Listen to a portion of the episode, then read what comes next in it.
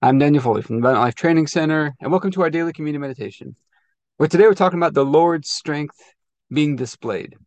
So in Numbers chapter 14, verses 17, Moses says, "Now may the Lord's strength be displayed, just as you have declared."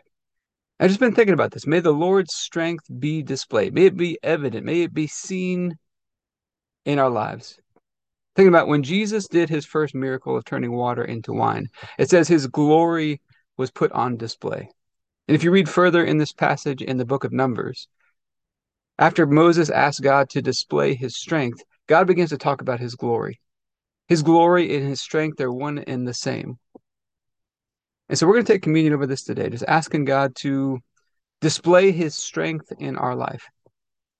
Let's get started with our daily prayer, and then we'll get into our time of communion after that. Heavenly Father, I pray for everybody who's watching or listening, their families, their friends, everybody connected to them, and all of our church and governmental leaders. And I thank you for releasing us from darkness and transferring us into the light, into the kingdom of your Son. I thank you for your purpose and grace given to us in Christ Jesus before time ever began. And that Jesus was struck down, he was smitten and bruised and pierced and crushed and destroyed. Also that you could be on our side, that you could be fighting for us. And I keep asking that you, the Father of glory, would give us the spirit of wisdom and revelation so that we would know you more and more. That the eyes of our hearts would be enlightened to know the hope to which you've called us, and the riches of your glorious inheritance that is in us, and the immeasurable greatness of your power to us who believe, the same power that you exercised in Christ when you raised him from the dead and you seated him at your right hand in heavenly places, far above all rule and authority and power and dominion and every name that is named, not only in this age but also in the one to come. And you put all things under his feet and made him to be the head of the body, the fullness of him who fills all in all.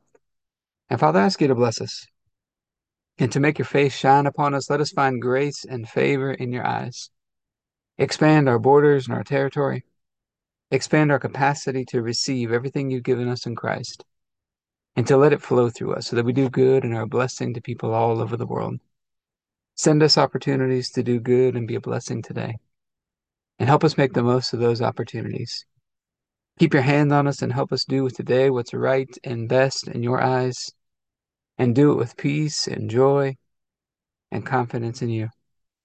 And we ask you to stretch out your hand to heal and do signs and wonders and keep us from evil and pain. Through the mighty name of Jesus, amen. Saint Father, we're asking for your help today. Teach us about your strength,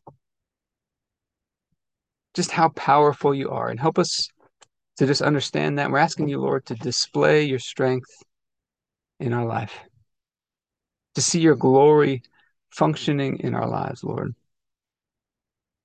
And we think of the night Jesus was betrayed, he took the bread and he said, "This is my body broken for you. Do this in remembrance of me." Father, you laid upon Jesus the punishment that we deserved, and by his stripes we've been healed. He was crushed and destroyed by you, smitten by you, so that we could be right and holy and perfect in your sight, all through his one sacrifice. And you raised him up from the dead, and you seated him at your right hand in heavenly places.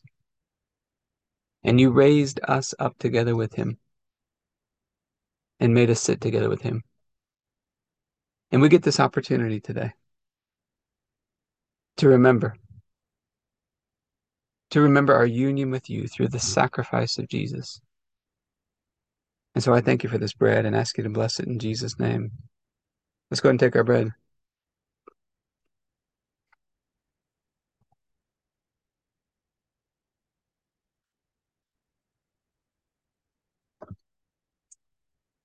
Then after supper, Jesus took the cup. He said, "This is the cup of the new covenant, in my blood poured out for the forgiveness of sins for many." And it's the forgiveness of sins that released us from darkness and transferred us into the light. We get to have this covenant relationship with you, Father. And so I thank you for this cup. and ask you to bless it in Jesus' name. Let's go ahead and take our juice.